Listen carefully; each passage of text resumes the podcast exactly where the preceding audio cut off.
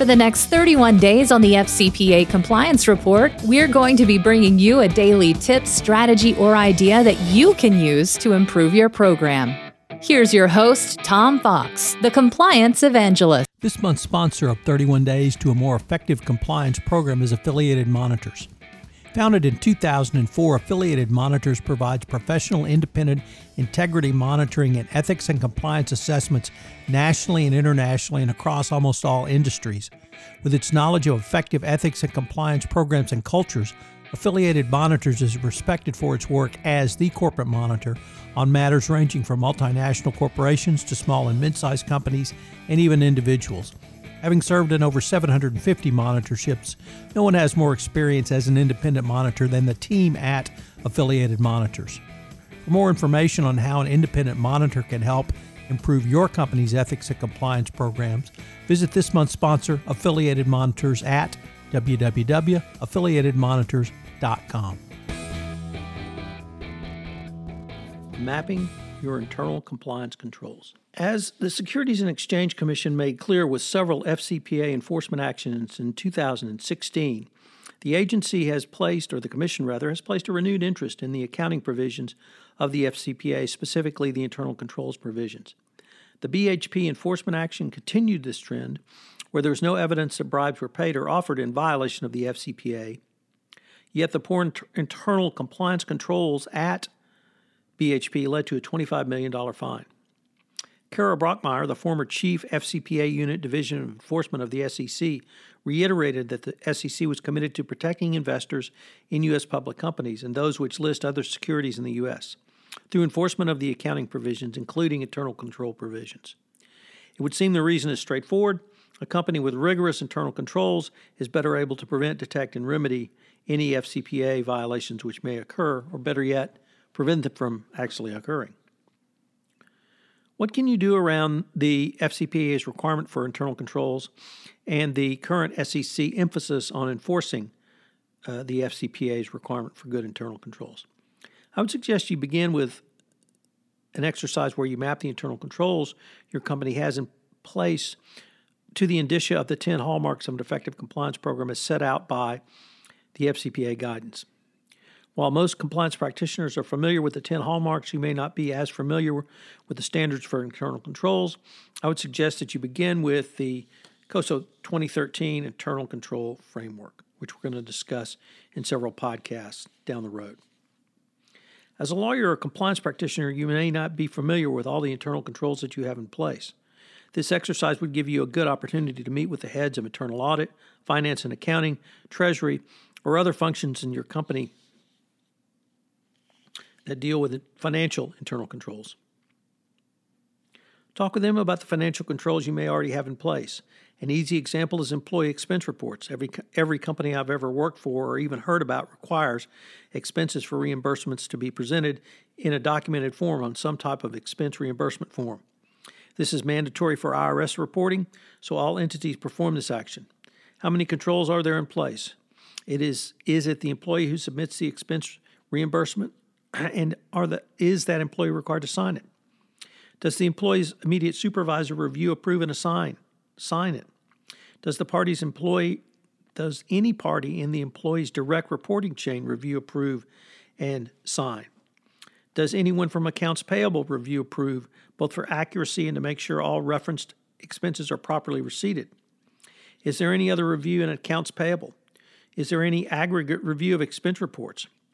Is there any monetary limit over the additional reviews and approvals which occur? Now, if the employee has submitted expenses for activities that occurred outside the U.S., are there any foreign government officials involved? Were those employees identified on their expense report? Was the purpose of the meal, gift, or other hospitality recorded?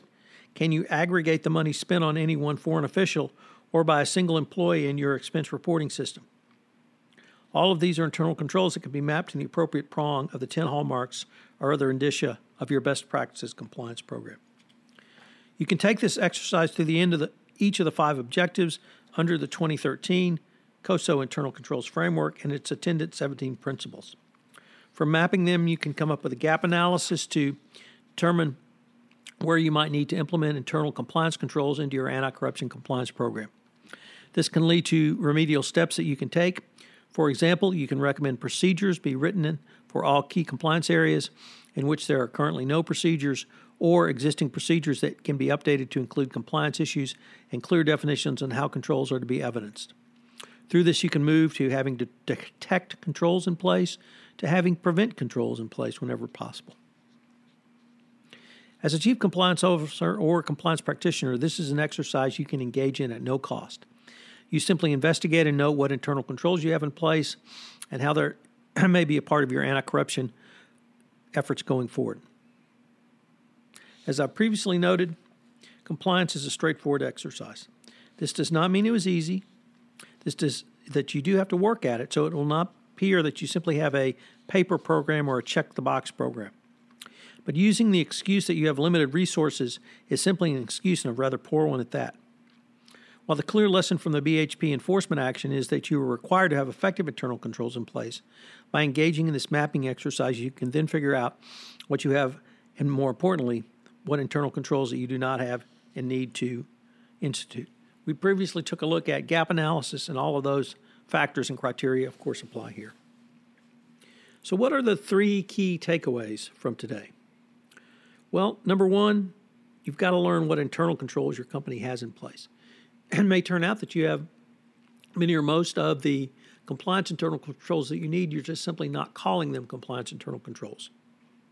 Two, I'd really suggest that you map your internal controls to the COSO 2013 Internal Controls Framework.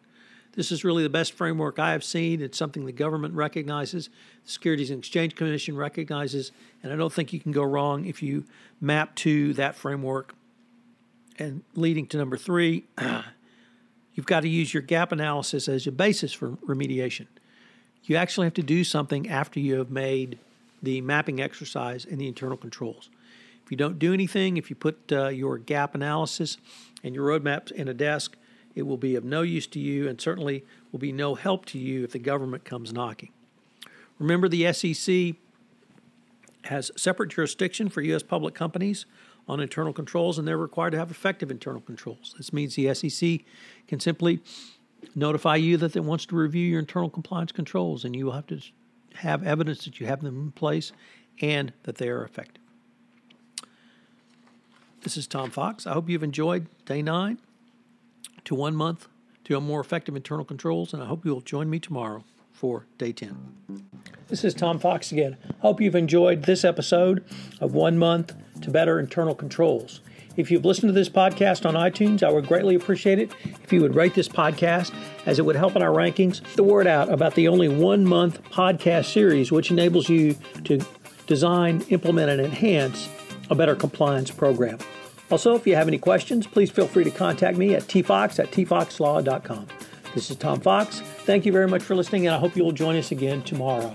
Once again, thanks to our sponsor, Affiliated Monitors, for sponsoring this month's series. This production of 31 Days to a More Effective Compliance Program is a special production of the Compliance Podcast Network. I hope you will join me again tomorrow. This podcast is a part of the C Suite Radio Network. For more top business podcasts, visit c-suiteradio.com.